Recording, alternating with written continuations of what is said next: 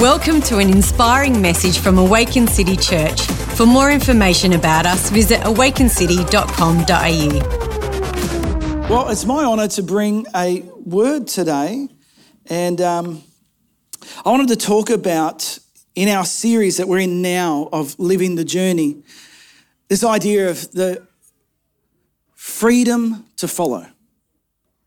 And, and the whole point of this series as we're heading towards Easter is this idea that faith is something that we live out. It's not simply something that we acknowledge as a one time opportunity.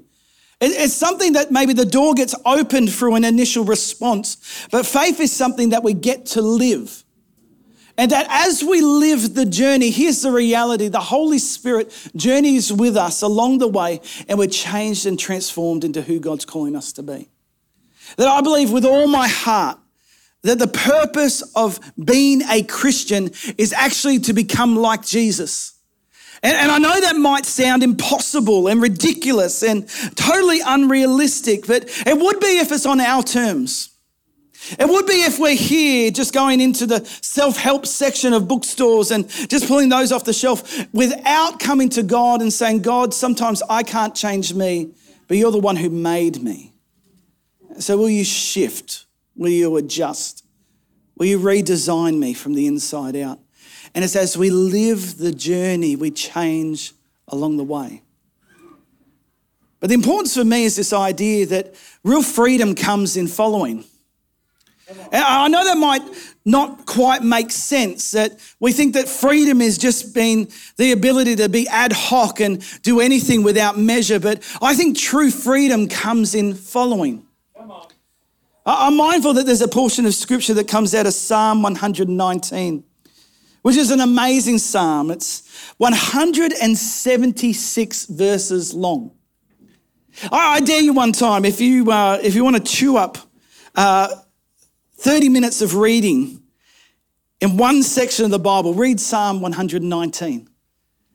It's, it's, it's literally, this psalm is literally longer than some of the books in our New Testament.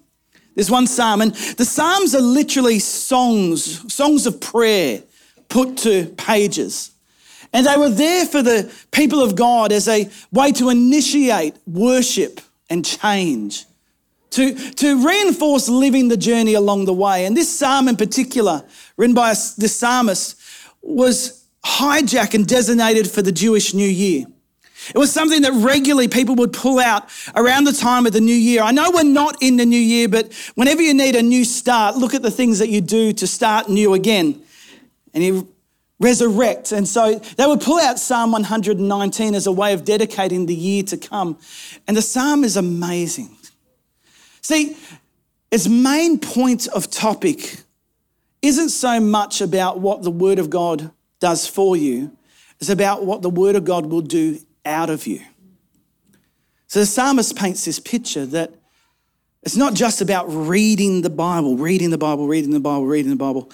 It's about allowing the words of God to get so infected in you that you can't help but contain the reality of God coming out of you. It's, it's a book, it's a section of the book of Psalms totally about God breaking out through you. And there's a portion in Psalm 119, verse 32, that challenges me like nothing else. It says this I run in the path of your commandments, for you have set my heart free. I'm going to say that again. I run in the path of your commandments, for you have set my heart free. See, if life is a race, then we need to be as free as possible to run it.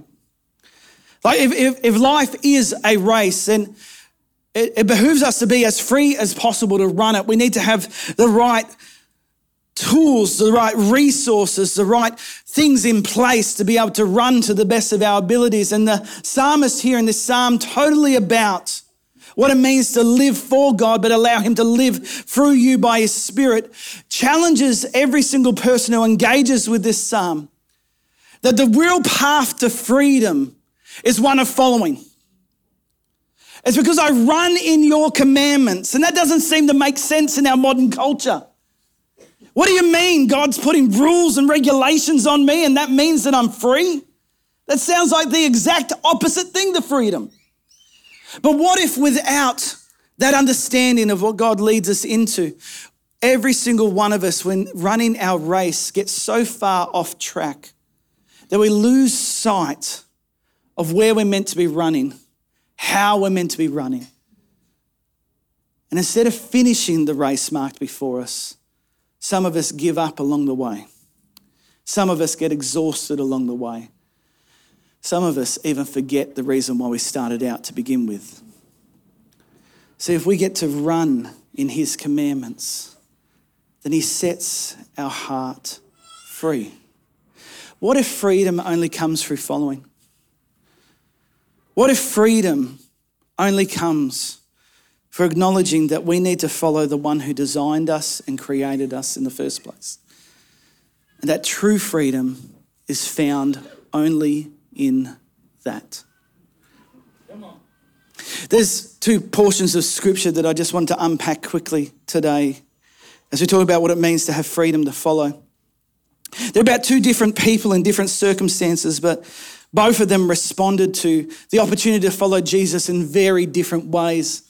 One of them challenges me to audit my heart constantly to see what might hinder me from choosing to follow Jesus out of freedom. And the other one inspires me for what is possible when you make room for Jesus in your life. Because at the end of the day, we all get to choose how we respond. Nobody's forcing the decision. Nobody's controlling the decision. Nobody's standing here making anything happen but what we choose to respond to. And if we're truly going to be people who live out freedom, we have to freely choose who and what we follow.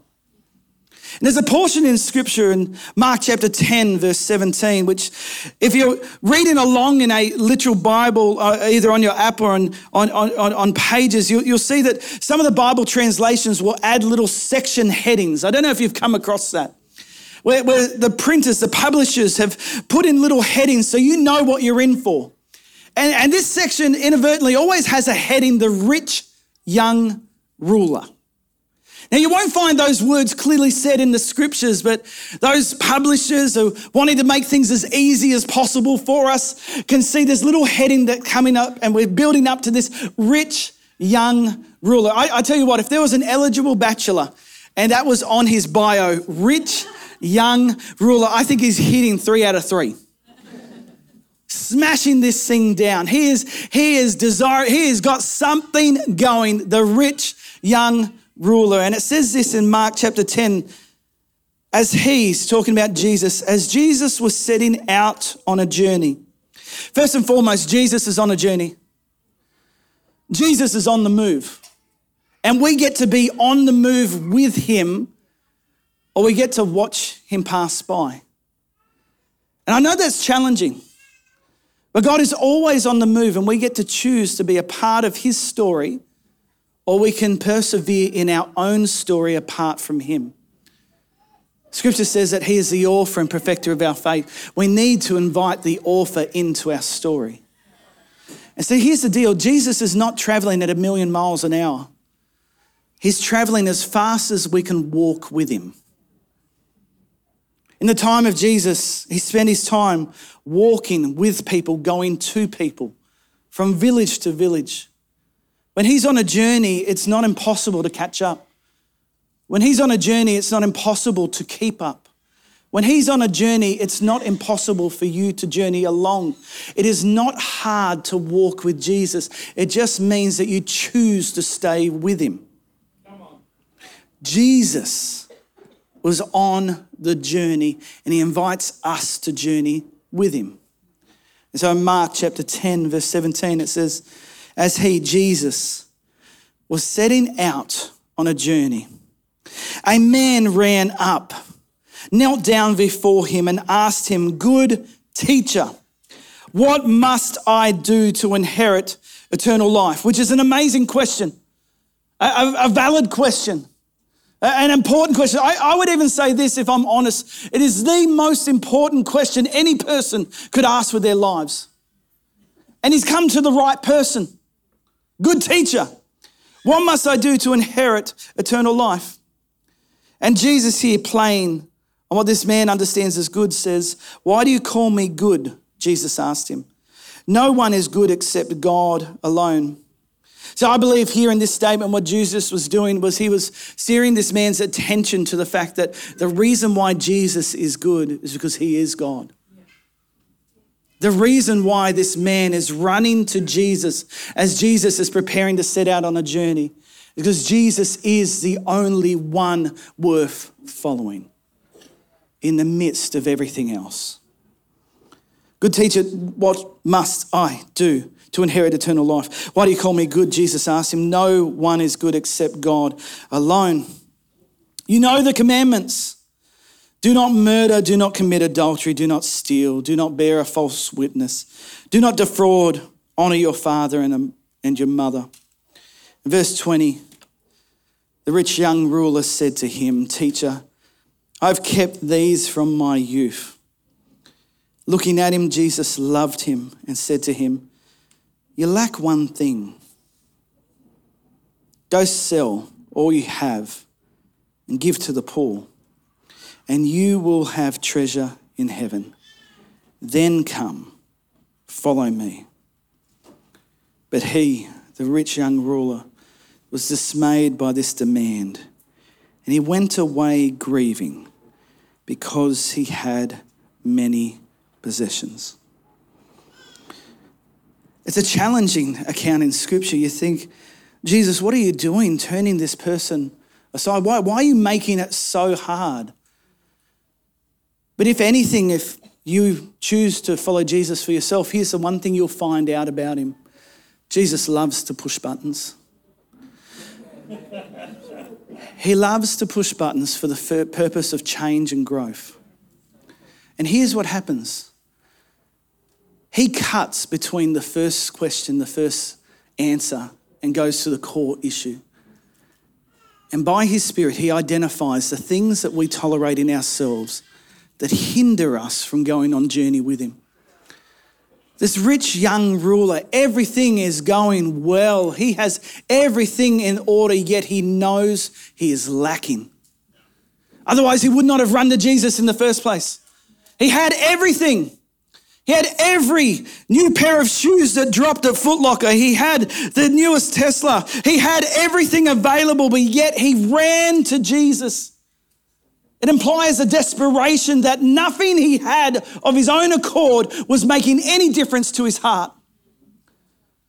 Because as we follow in the commandments of God, he sets our heart free. He was not free. He was desperately searching for freedom in the midst of everything that he had and everything he was able to focus on. And he runs straight to Jesus on the journey. Jesus is easy to catch up to. He will not run ahead of you. He will simply invite you to come and be with him. And as this rich young ruler comes to Jesus, as he is brought bare, as he lays himself bare, he exposes the fact that while he is willing to follow certain commandments and rules that do not impact or harm others around him, when Jesus pushes his button, will you give and go beyond and make a difference in the lives of others like never before? His button is pushed. And as his button is pushed, he disengages from the journey. So it's interesting that he comes to Jesus with this question How may I inherit eternal life? What he's basically asking is, How do I get out of this rat race? How do I get out of this constant striving, striving, striving with nothing making a difference? How do I break free of disordered desires that seem to rob from me as much as I get things? How do I break free? How can I truly be saved? Is what he's asking. And so I believe with all my heart that salvation is something that happens the moment you invite Jesus into your heart, but then it's something that you live out as you choose to follow him for yourself. And it's something that you get to experience when you are welcomed into eternity by the Spirit of God. See, salvation is something that has happened if you've responded to Jesus. It is happening as you choose to follow him, and it will happen as we persevere until the end. I believe, like in, in, the book of Philippians, it says this in Philippians chapter 2, verse 12, that therefore, therefore, my dear friends, just as you've always obeyed, so now, not only in my presence, but even more in my absence, work out your salvation with fear and trembling, because it's something that works out in us. Yesterday, I had the honor of going to watch my seven year old daughter Zoe play basketball. And I have to say, it exploded my brain. See, I hadn't seen her play yet this season. My son, eldest son Liam, has been playing cricket, so it's taken up all of Saturdays. So finally, with this cricket season over, I was able to go with my beautiful wife Rhiannon to watch Zoe play her last game of basketball. And Zoe was ecstatic. And I was too, to begin with. Until I saw that the game was a game not so much of basketball, but of attempting to bounce the ball and losing it and, and running up and down the court and, and missing shots consistently. I had to hold everything back within me to not walk onto the court, to grab that ball as it's being shot and slam it into the ring myself. They've lowered the 12, the 10 foot rings to seven feet. It's not hard.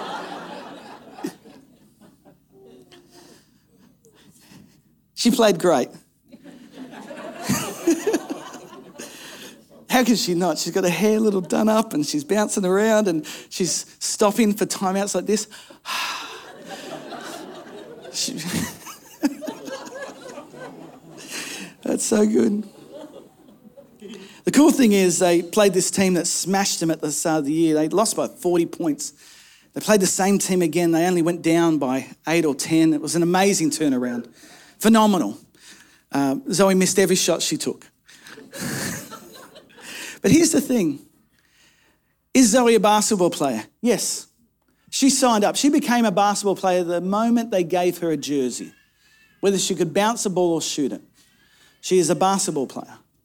But in the process of rocking up every Saturday and dribbling that ball out of bounds and missing every shot, and she's become better and better and better until one day, see, she, she, she is a basketball player, she's becoming a basketball player, and then one day she's going to play in the WNBA and earn millions of dollars and dunk from the three point line. I have faith. But it's the same for us as we choose to follow Jesus. The moment you choose to follow Jesus, you are on the team, no matter how badly you shoot the ball. And then you live it out. And as you live it out, you become better and better and better and better until you beat the opposition. And then you get to enter into the fullness that God has made available. So I want to say to you today, at whatever point you are in your journey, don't stop. Allow Jesus to push your buttons. Because he pushed the buttons of the rich young ruler, not to say that the rich young ruler, that this was terrible that he had possessions. What he found was there was an idol in his heart, and an idol is anything that we put ahead of our love for God. That we're unwilling to lay down. That we look at that thing as if that thing will fulfill us instead of God Himself. And if we tolerate idols in our heart, we have no room for God in our life. See, my personal conviction is if the rich young ruler had been willing to lay it aside, he would have seen the blessing of God flow in his life like never before. But one thing he was lacking he wasn't willing to be obedient to the call. There is freedom in following. There's another person in Scripture that inspires me about the freedom to follow as we bring this to a close.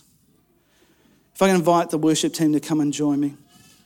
It says in Luke chapter 5, verse 27 to 32.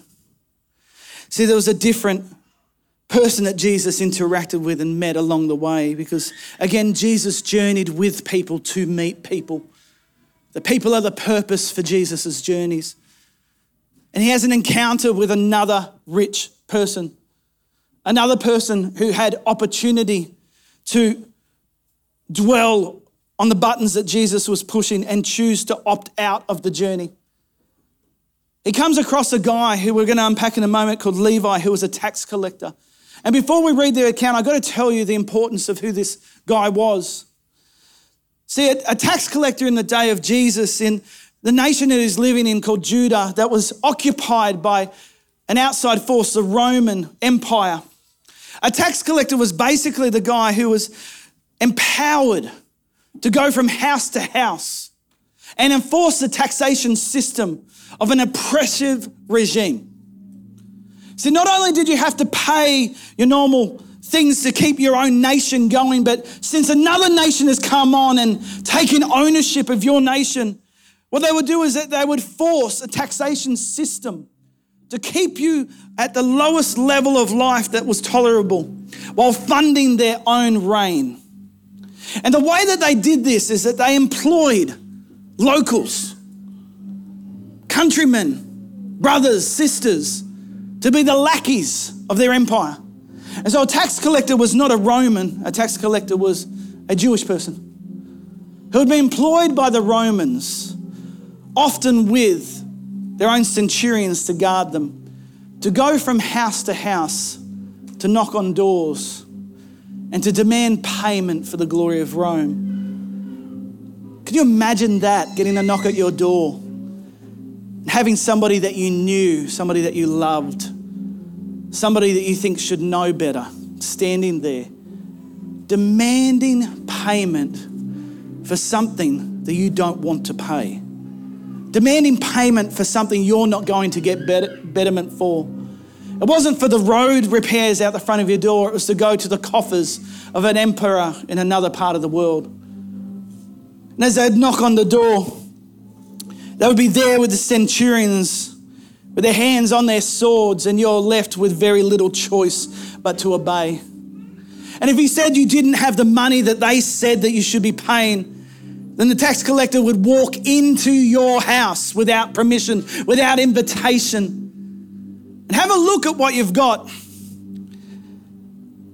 That beautiful Xbox is going, that TV is going, the couch is going, your fridge is going. And they would raid you, and you would be left defenseless. Imagine how you would feel about tax collectors in your community. They were loan sharks for the Roman Empire.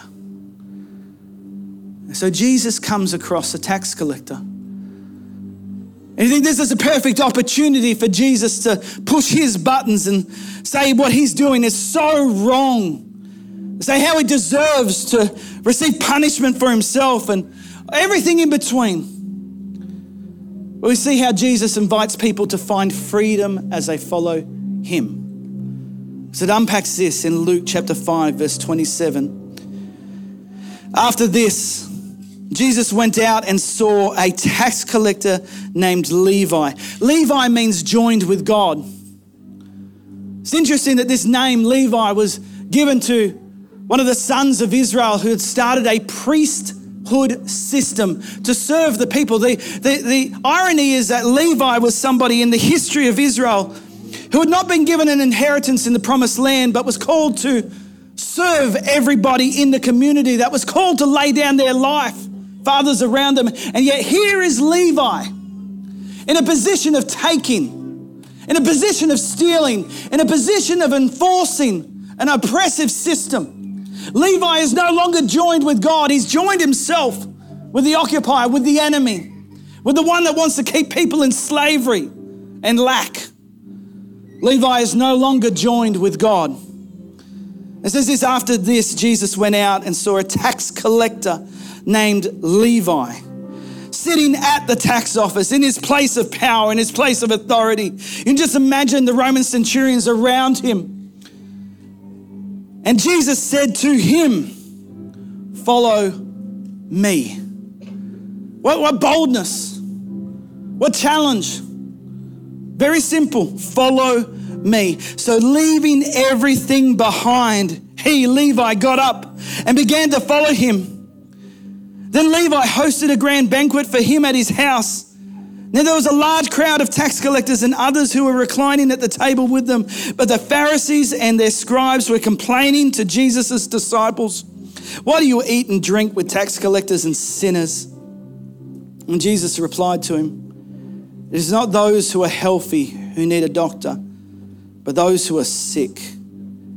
I've not come to call the righteous, but sinners to repentance. So, rich young ruler had his buttons pushed and he walked away. It says in that account that Jesus loved him, but he still walked away. And Jesus walks up to Levi, the tax collector, pushes his buttons. Follow me. Leave this behind. Leave this office, leave this role, and make room for me. And Levi responds as the button is being pushed by getting up, going home, and making room for Jesus to come and be with him so that Jesus can then be in his world and Jesus can meet all his friends and Jesus can be introduced so that others can have an opportunity to start the journey that Jesus is walking, going to people with people. That we're called to live the literal journey. That it's not lip service, it's reality. That we're not called to be spectators watching along with our arms folded in our tax offices. That we're invited to get out and on and make room for Jesus along the way. Here's the amazing thing about Levi that didn't remain his name. See, Levi means joined with God. He was not joined with God, he was joined with the oppressor. His name gets changed along the way, it gets changed to Matthew which means gift of God. And this Levi who became Matthew writes the very first book in our New Testament, all about who Jesus is and who he's calling us to be. And it's all done as Jesus says, I've come to heal people of a sickness, a sickness of not living free, a sickness of living bound by false desires a sickness where people worship other things instead of me, a sickness that the Bible calls sin, which simply means to go off the path and lose our way. And the remedy for this sickness is Jesus Himself. And He calls us to this thing called repentance, where it means to turn around from going off the road to turn around from following the rich young ruler away from Jesus, to turn around and be like Levi, who became Matthew, a gift from God as we head towards Jesus ourselves. At whatever point you are in your journey, freedom is truly found as we choose to follow Jesus for ourselves. And I want to encourage you Allow Jesus to push your buttons. Allow Him to expose the things that we've not yet laid down. Allow Him to bring with love the challenge to be who we say we are. See, we are saved and we're being saved and we will be saved. So hold on and journey with Him. He's not going to run ahead of you, He's not going to look down on you. He is going to invite you to journey with Him because as you journey with Him, the amazing thing is that you begin to journey with others. And the difference that He does in your life can often become the catalyst to difference in the lives of others.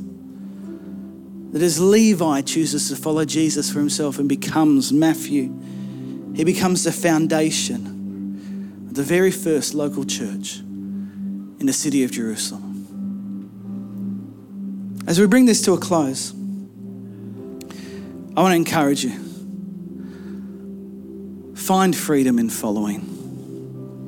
One of the most powerful things any one of us can do is to audit our own hearts. To come to God freely and clearly and say, Is there anything in me that's hindering me from joining the journey with you?